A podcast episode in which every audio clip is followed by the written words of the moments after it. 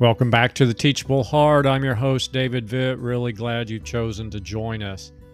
Go and stand in the temple and speak to the people all the words of this life. And when they heard this, they entered the temple at daybreak and began to teach. End quote. That's Acts chapter 5, verses 20 and 21 from the English Standard.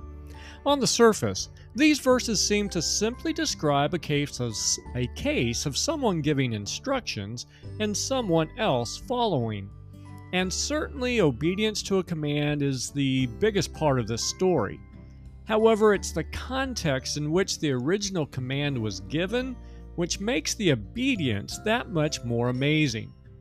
The speaker in the scene was none other than the angel of the Lord. You can read about that in verse 19.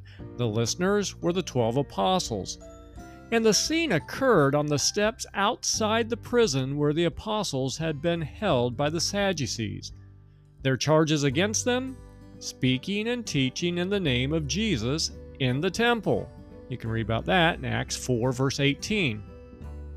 The angel's instructions were clear leave this place, return to the temple, and resume speaking about new life in Christ. Now, I don't know about you, but if I'd been among the apostles, I might have had a reservation or two. Not only had the Sanhedrin threatened the group to remain silent, they had proven their willingness to enforce those threats. They had also recently followed through on their death threats against Jesus.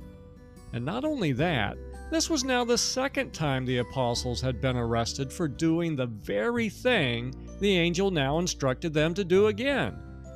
Undoubtedly, some fear and doubt lingered in their minds. Yet they didn't see these fears and doubts as acceptable reasons to disobey. So they went anyway.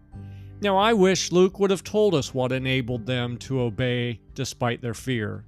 Likely the fact that the very angel who had given this command had just also broken them out of jail didn't hurt.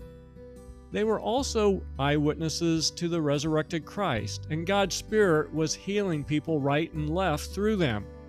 But none of that is true for us. So, what helps us obey when the task either doesn't make sense or produces fear? I'm glad you ask.